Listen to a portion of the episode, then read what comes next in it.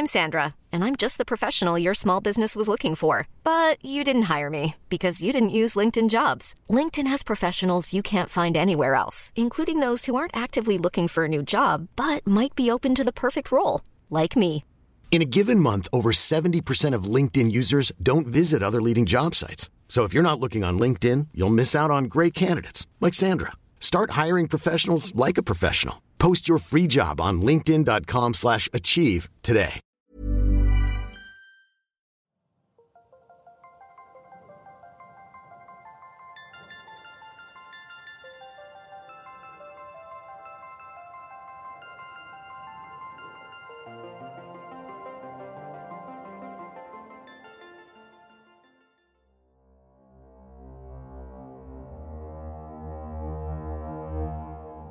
Leyenda del Callejón del Aguacate en Coyoacán, Ciudad de México.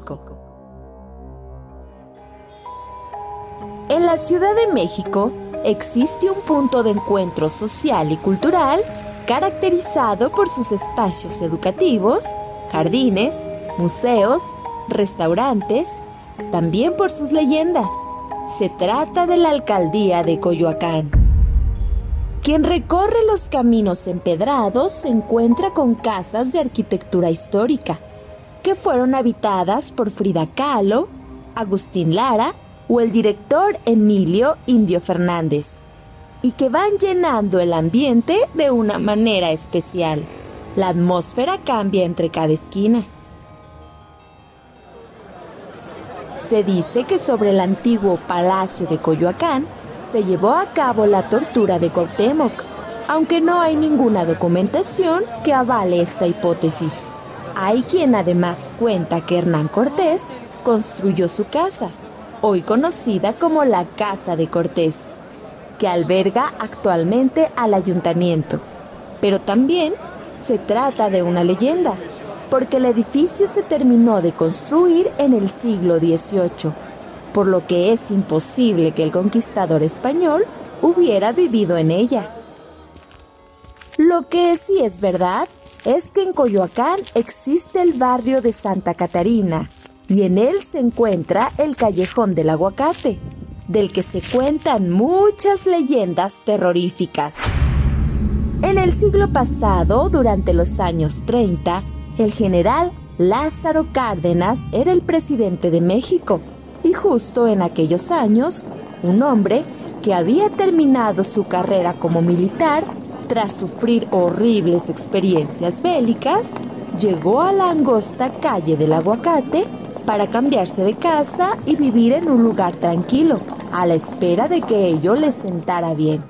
Una vez instalado, el ex soldado vestía su uniforme y tomaba largas caminatas por el barrio para relajarse. El hombre siempre portaba su uniforme con orgullo y en su atuendo nunca faltaban sus medallas de reconocimiento. Un día, durante su camino a casa en la reducida calle empedrada, se encontró a un niño que quedó fascinado por su atuendo y le pidió que jugara con él, a lo que el militar se negó rotundamente.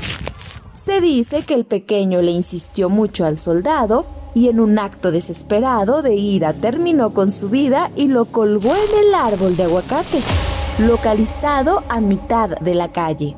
Un misterioso monje fue testigo del horrendo crimen, debido a que los observaba desde las ventanas de su claustro. El militar se arrepintió tras haber cometido aquel horrible acto y, para intentar calmar su conciencia, decidió mandar a construir un altar dedicado a una virgen en la esquina del callejón, para que cada persona que pasara por ahí expiara sus pecados con una oración. El niño ahorcado fue el primer espíritu en quedar atrapado en el callejón y uno de los que más se manifiesta, pues en la soledad de la noche, la silueta del niño se aparece y sus quejidos estallan desde aquel árbol de aguacate.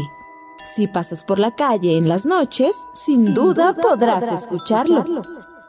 Algunas personas aseguran que a la Virgen del altar, que mandó construir el asesino, se le ha visto llorar sangre. Hay quien afirma que es por todas aquellas almas perturbadas que no pueden descansar y otras que es por la inocencia del niño asesinado. El callejón del aguacate es un destino imperdible para los viajeros que buscan una experiencia única y auténtica en Coyoacán. Al visitarlo, te sumergirás en una atmósfera única.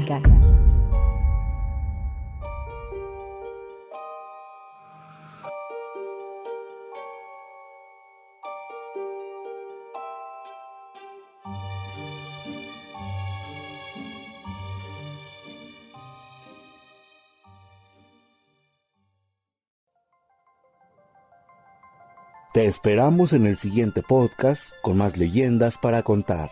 Escucha un episodio nuevo cada martes en Spotify, Apple Podcast, Google Podcast, Acast, Deezer y Amazon Music. ¿Tienes alguna sugerencia de leyenda que deberíamos investigar? Te dejamos en la descripción de este episodio un link para que nos la cuentes o mándanos un email a podcast.om.com.mx. Esta fue una producción de El Sol de Zacatecas para Organización Editorial Mexicana.